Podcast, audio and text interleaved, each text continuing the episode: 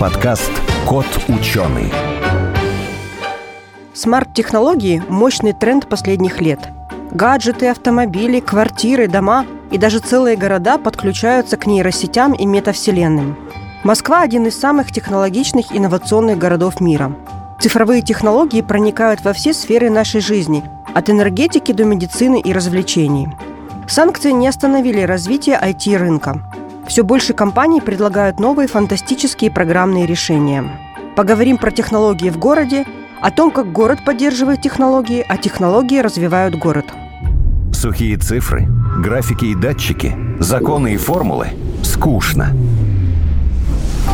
Нужна ли наука в нашем обществе потребления и ярких рекламных слоганов? Пандемия и природные катаклизмы показали, что без науки нам в никуда – если завтра случится конец света, и мы будем в числе счастливчиков, которые уцелели, что мы сможем рассказать о технологиях? Какие изобретения повторить, кроме колеса и письменности? Это подкаст «Кот ученый», где мы попытаемся понять, что происходит в окружающем мире и постичь суть явлений. Сегодня в нашей студии Анна Кеуш, руководитель программы «Стартхаб Москву» Агентства инноваций Москвы, и Анна Несмелова, представитель компании разработчика системы мониторинга состояния водителей «Антисон». Здравствуйте. Здравствуйте. Добрый день. Сегодня мы поговорим о, вначале о безопасности на дорогах, а потом и о других очень классных э, технологических инновациях, которые применяются и внедряются в городе Москва. Вот когда мы говорим о безопасности на дороге, мы же чаще всего себе представляем это дорожная обстановка, пьяные водители, дорога, да, там э, какая-то там убитая, да, там знаки, все такое. Но на самом деле есть еще такая очень важная компонента, составляющая это поведение водителей. И вот как раз э, компания, в которую представляет сегодня Анна Несмелова, она занимается и придумала очень классные вещи, которые могут э, помочь в этом. Я вот вам сразу даю слово и расскажите, почему вот именно сейчас нужны такие системы, которые будут следить за водителем. Да, спасибо огромное. Что хочется сказать, как говорится, за транспортную безопасность. Как э, мы говорим в компании, что э, сон страшнее алкоголя, потому что проблема засыпания и усталости и состояния, функционального состояния водителя за рулем, это, по сути, проблема такая мировая, глобальная. И по статистике человеческий фактор, то есть состояние водителя по-прежнему остается одной из э, главных причин ДТП.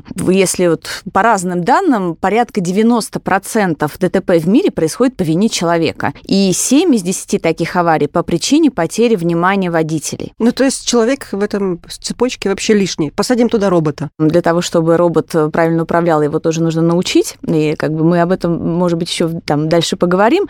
Просто на самом деле усталость, засыпание, рассеянное внимание водителей в мегаполисе – это вообще ну, как бы очень распространенная проблема. И по тяжести последствий сон за рулем, он часто оказывается страшнее алкоголя. И вот, наверное, вот эта проблема, она, скорее всего, больше всего касается водителей, которые целый день за рулем, да? Это водители конечно. автобусов, да, допустим? Конечно, это касается такси. водителей пассажирского транспорта, потому что, опять же, мы много общаемся с водителями, работает достаточно монотонно монотонное. Маршрут один и тот же. Безусловно, уже как-то внимание рассеивается, плюс еще случаются различные погодные факторы человек устал. Но на самом деле здесь э, не только на пассажирском транспорте такая проблема присутствует. Это касается, вот, например, у нас есть клиенты, это различные горно, золотодобывающие компании, где тоже работа вот эта вот добыча, да, монотонная. Человек работает посменно, устает, плюс, опять же, эта работа может быть в условиях каких-то крайних погодных, и в условиях крайнего севера тоже у нас есть э, такие клиенты, кто работает. Поэтому туда тут много факторов, много факторов, и в целом вот темп и ритм жизни нашей, люди чувствуют себя в целом более усталыми. Вот, и поэтому, как бы, когда уставший человек садится за руль, очень важно, чтобы он это состояние свое правильно оценивал и правильно, ну, грубо говоря, себя вел. Э, и для этого, собственно говоря, мы разработали нашу систему мониторинга функционального состояния водителя, антисон, который помогает водителю именно вот предотвратить вот это вот снижение концентрации внимания, вернуть его внимание на дорогу. Как это выглядит? Это какой-то прибор, который следит за водителем, наверное, камера. Зачем именно следят? Вот так? Да, там на самом деле работа системы, она глобально состоит из двух этапов. На первом этапе происходит непосредственно оценка состояния водителя. Это происходит с помощью камеры, которая устанавливается в кабине напротив э, лица водителя. В этой, собственно говоря, камере и находится нейросеть, находится технология, которая по более чем по 60 точкам лицевым... 60 э, точек? Более, даже более чем. Это, на самом деле, этот показатель, он постоянно... Только это, не, это значит не только закрытые глаза, да? Не только, нет. нет это может быть мимика, это может быть э, зевание, частота или, наоборот,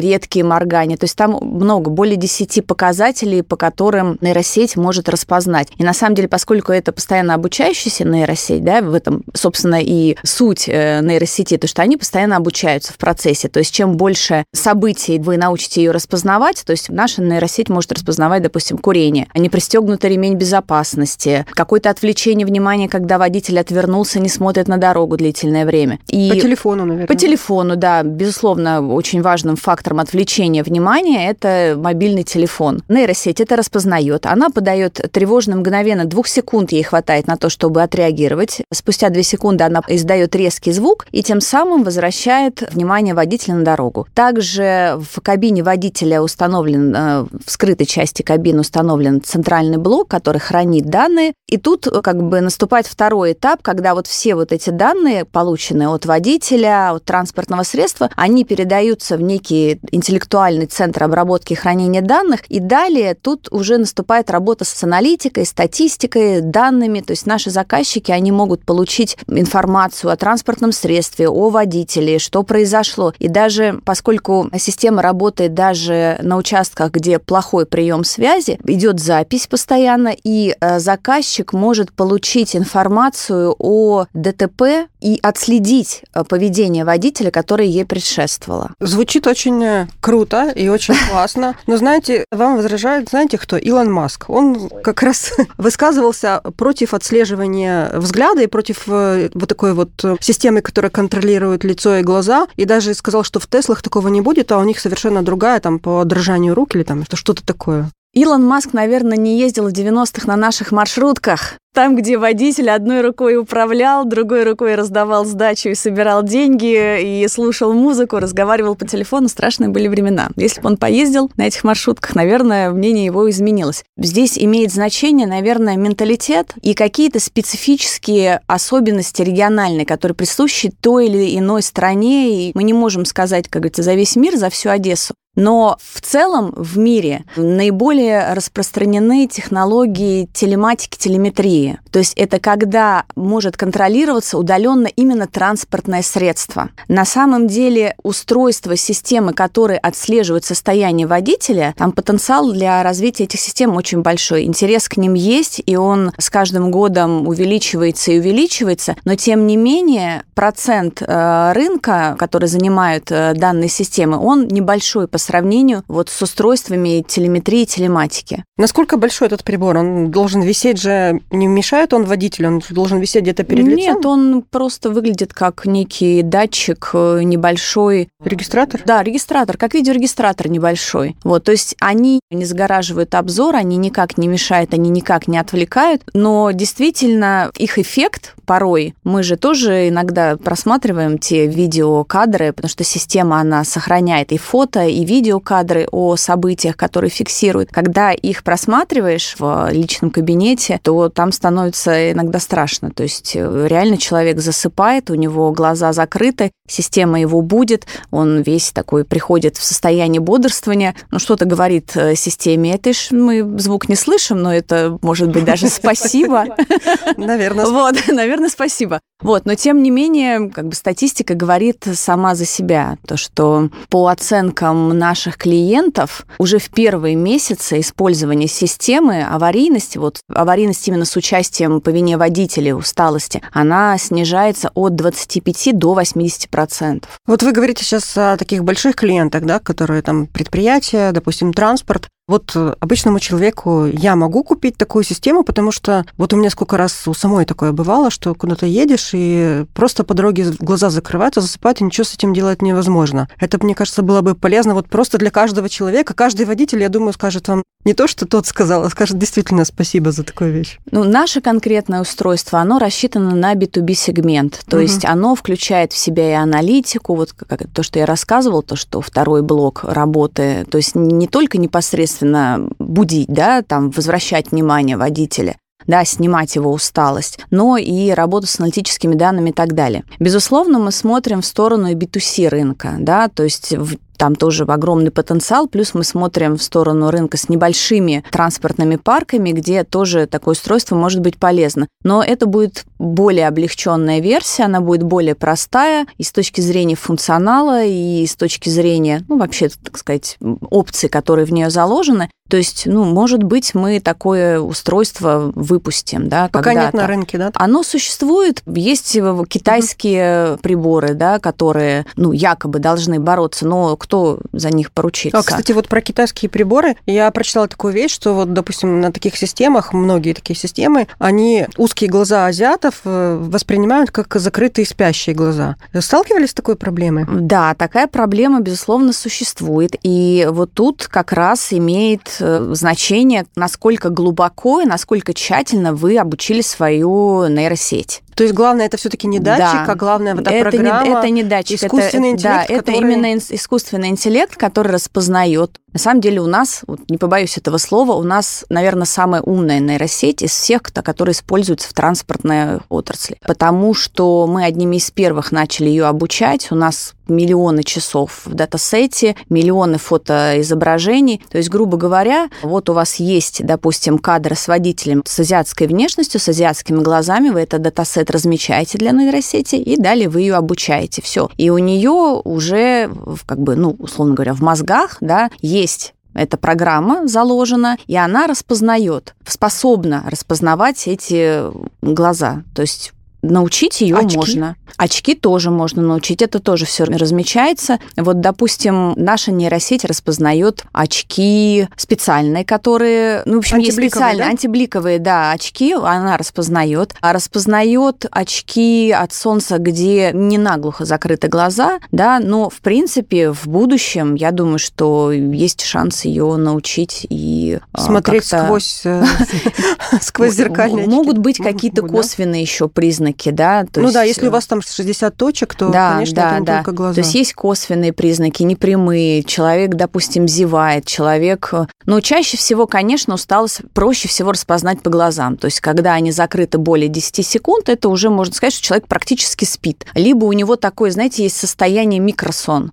когда человек вроде как бы бодрствует, но он вот у него на несколько секунд отключилось сознание. И это тоже очень опасный такой момент, особенно такой часто происходит в жару, в духоту. Человек просто отключает сознание. Зевание, потирание глаз. Человек, допустим, часто очень прикасается к лицу, пытаясь вести, ну, как бы вернуть себе состояние угу. бодрости. Ну, это вот все такие признаки, это все можно распознавать. Так вот, если столько проблем с водителями, может действительно заменить их роботами, тем более, что обещают нам там через сколько там, десятилетия, два, что будут везде такси, будут все беспилотники, грузовые автомашины тем более беспилотные. Может быть, вообще заменить? Как в песне «Вкалывают роботы, счастлив человек». Да, да, да. Это было бы здорово, просто на самом деле вот мы как э, ответственный и разработчик всегда любое устройство с искусственным интеллектом, которое вы выпускаете на рынок, а ему предшествуют долгие годы, во-первых, разработки, адаптации, доработки. Во-вторых, долгие годы тестирования. И это все, во-первых, не быстро. Во-вторых, это в любом случае искусственный интеллект, он никогда не дает стопроцентной гарантии. Всегда есть некие погрешности, которые связаны с какими-то внештатными ситуациями. И чем больше этих внештатных ситуаций вы соберете, да, и обучите свой искусственный интеллект, тем, ну, грубо говоря, эффективнее будет его работа. Вот если брать, к примеру, беспилотные такси, да, которые сейчас тоже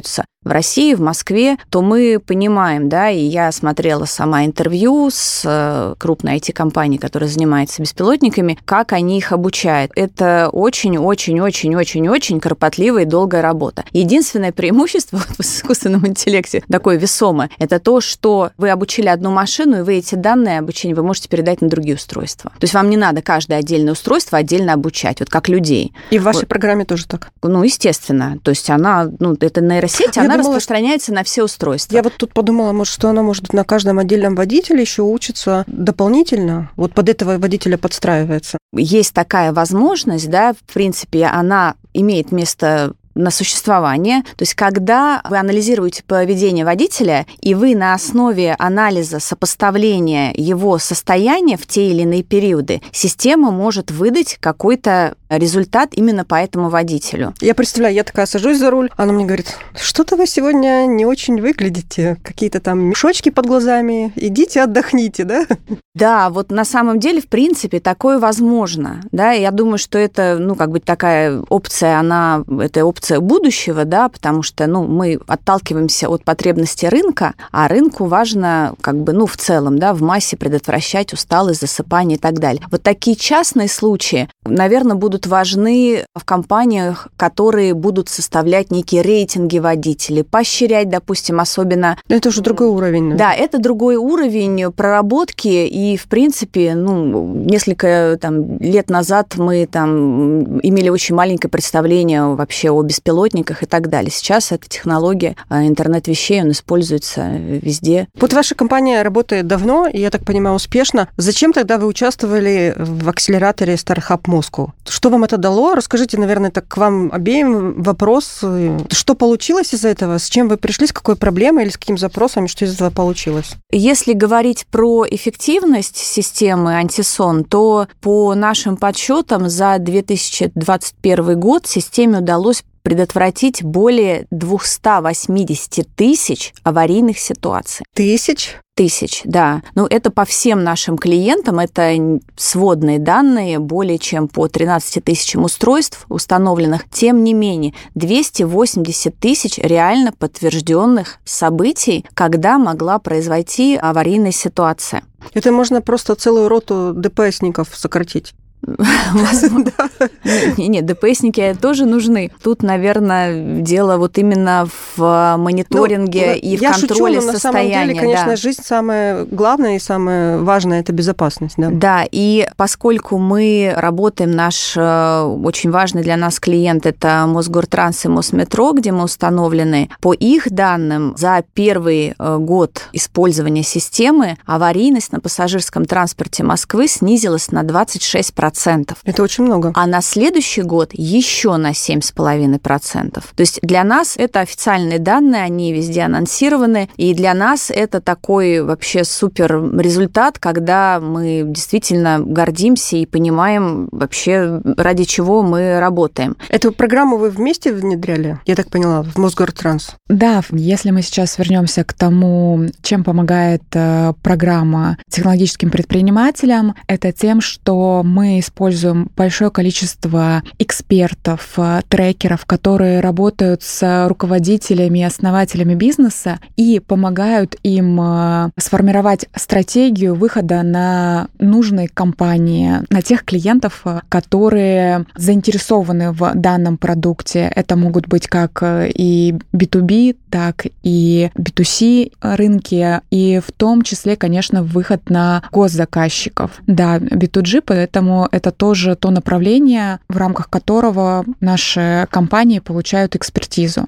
Понятно, что здесь э, многое зависит от э, самих основателей, от руководителя, от их желания ускорить развитие своего бизнеса, и где-то перестроить э, свое позиционирование продукта для того, чтобы это было более понятно и привлекательно для тех, кто принимает решение уже о закупке или о пилотировании данных решений в бизнесе. Угу. И вот, допустим, с этой компанией, с продуктом Антисон, как у вас получилось, как сложилось взаимодействие? Команда очень активная, она пользуется всеми возможностями, которые мы предоставляем, поэтому для нас это очень э, лестно, да, когда тот продукт образовательный, который создаем мы, он э, работает. И как раз э, те количество и пилотов, которые провели, и рост выручки, все это, понятно, не прямое, это опосредованный эффект участия в программе, потому что, конечно же, ни эксперты, ни мы как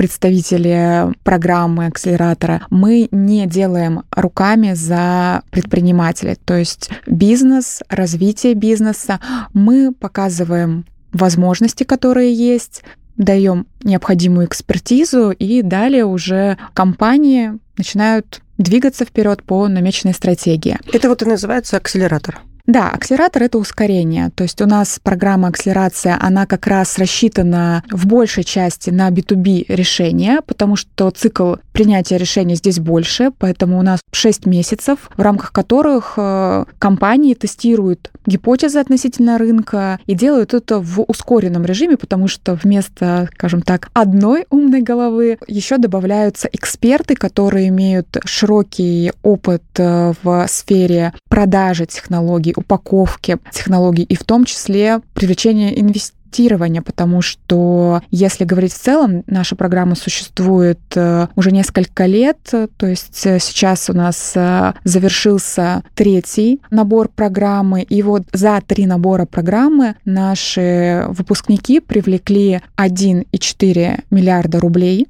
инвестиций. Это и венчурные, и государственные. И в среднем рост в течение программы, он составляет 3 икса. То есть это достаточно много. И самое важное, что за последние вот наши программы этот рост сохраняется. То есть э, мы не в зависимости от рыночной обстановки делаем все для того, чтобы компании сделали максимум в течение программы. И для нас очень показательно, что компания этот рост демонстрирует. А вот э, когда вы отбираете участников на такой акселератор, есть какие-то, допустим, приоритеты, что нужно городу, а что не нужно городу? На что обратить внимание или какая-то, допустим, отрасль нуждается в технологиях, нуждается в каких-то новых идеях, а другие отрасли, допустим, нет. Есть приоритеты? Мы городской акселератор, и наша цель — это развитие технологического предпринимательства в Москве. Наши критерии сформированы на этом. То есть, а мы в первую очередь оцениваем э,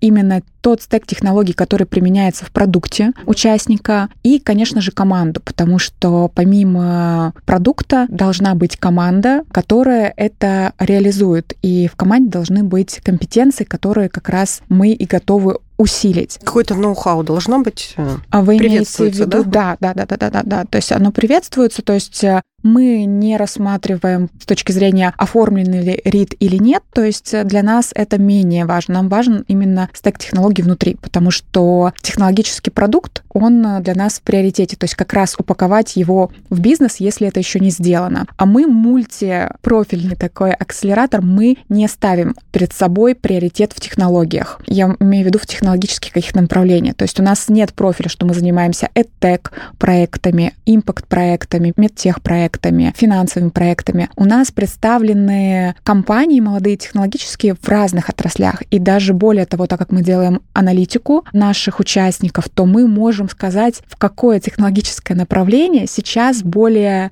развито на рынке нашего э, города. Например, у нас в течение трех последних лет лидирует как раз э, направление PropTech, то есть цифровые технологии в недвижимости. При этом э, мы для этого ничего не делаем. То Ух есть, ты, интересно это. Да, и очень интересно, что, например, уже сейчас э, больше в третьем наборе в этом году у нас э, медтех технологии. Конечно, всегда... Это связано, наверное, с ковидом и со всей этой ситуацией. Да, да, поэтому... да. Вот постпандемийный период тоже оказал, конечно же. А какие же... еще технологии? более развиты. В HR Tech у нас тоже достаточно много представлено решений. То есть у нас более 20 технологических направлений. То есть я вот могу там выделить, э, например, PropTech, потому что он там составляет порядка 20%. Остальные у нас решения представлены там 10-5%. PropTech? Э, да, PropTech. PropTech достаточно большой, ну просто потому что, что это? это цифровые технологии в недвижимости. А. Потому что достаточно много там цифровые двойники зданий и прочее, прочее. Это все можно отнести к к проптеку,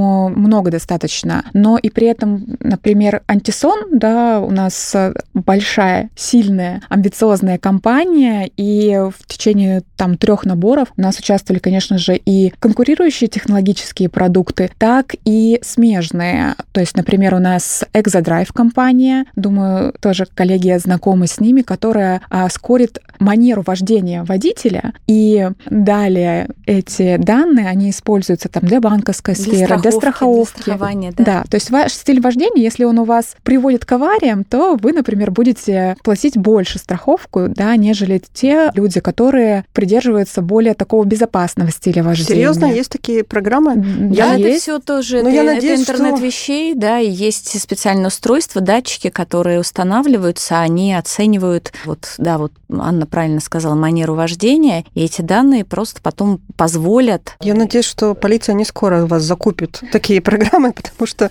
многие же, лишатся это, прав. Это же можно и применять, допустим, э, для прохождения ТО, когда тоже данные с автомобиля, они собираются, сканируются, и у вас более точный прогноз, и вы можете оптимизировать затраты на покупку запчастей, на прохождение ТО и так далее. Это очень, на самом деле, собственно говоря, все технологии, большинство их, они заточены на то, чтобы оптимизировать затраты, расходы. То есть в будущем это позволит существенно, ну, применение этих технологий поможет каждой отрасли, где они принимаются. Ну, вот мы, например, можем говорить про транспортную, да, потому что мы специализируемся в ней, существенно экономить время, ресурсы, деньги и так далее. Да, поэтому здесь это, наоборот, делает э, жизнь более комфортную для горожан, для конечных э, пользователей. Поэтому, например, каршеринговые тоже компании на основе вождения делают вам либо а, Рейтинг, более наверное. дешевую поездку да? следующую, да, либо более дорогую, потому что действительно, если риски выше, то за это нужно платить. Поэтому есть такие примеры, а есть примеры импакт-проектов. Например, у нас один из выпускников — это компания Adaptis, которая разрабатывает э, цифровой аватар для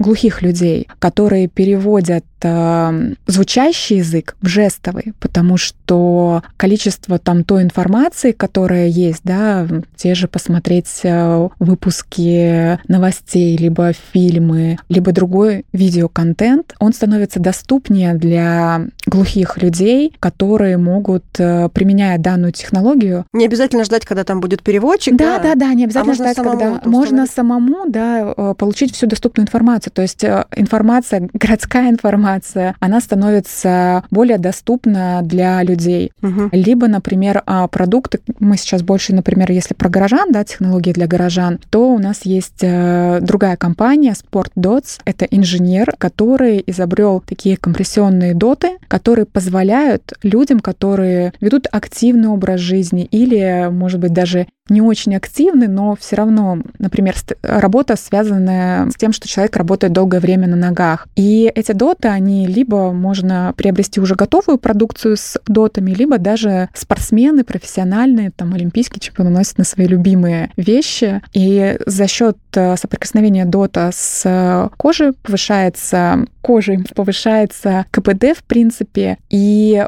быстрее происходит восстановление. То есть э, тоже такая технология, которая может использоваться там и не только в рамках там футболок, штанов, но и там и наколенники есть, и угу. для шеи, и так далее. То есть, в общем, технологии достаточно доступны и на любой вкус. Столько интересного всего. Какие у вас планы на ближайшее будущее? Собираетесь ли вы расширяться или, может быть, углубляться? Что еще интересного может быть у вас? У нас запускается достаточно большой проект э, в рамках ИНТЦ «Воробьевы горы», кластер Ломоносов. И в рамках кластера Ломоносова у нас э, будет э, песочница такая для инноваторов, для молодых технологических предпринимателей. В рамках этой песочницы Сейчас будет, мы по радио же... говорим песочница, там люди могут воспринять, что действительно песочница. А, я имею в виду...